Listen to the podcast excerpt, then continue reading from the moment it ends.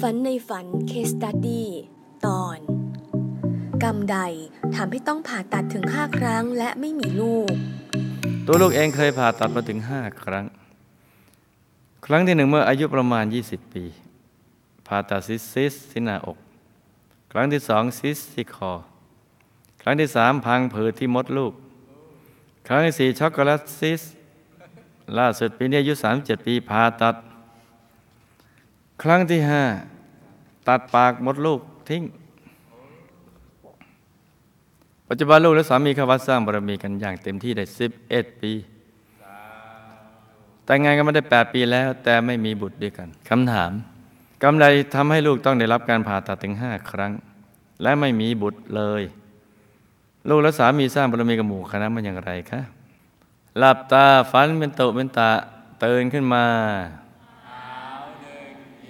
แล้วก็นำมาเล่าให้ฟังเป็นนิยายปรัมปราจ้าเป็นนิยายปรัมปรากันนะจ๊ะที่ลูกโดนผ่าตัดห้าครั้งและไม่มีบุตร เพราะกรรมกาเมเจ้าชู้ผสมกรรมฆ่าสัตว์ทำอาหารแน่ดี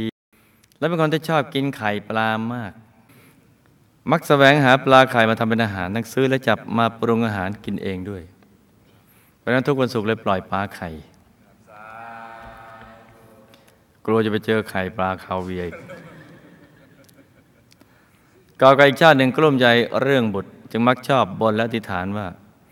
ชาติต่อไปสาธุอย่าได้มีลูกเลย มาเสริม ลูกกับสามีเคยสร้างบารมีกับหมู่คณะมาแบบกองสเสบียง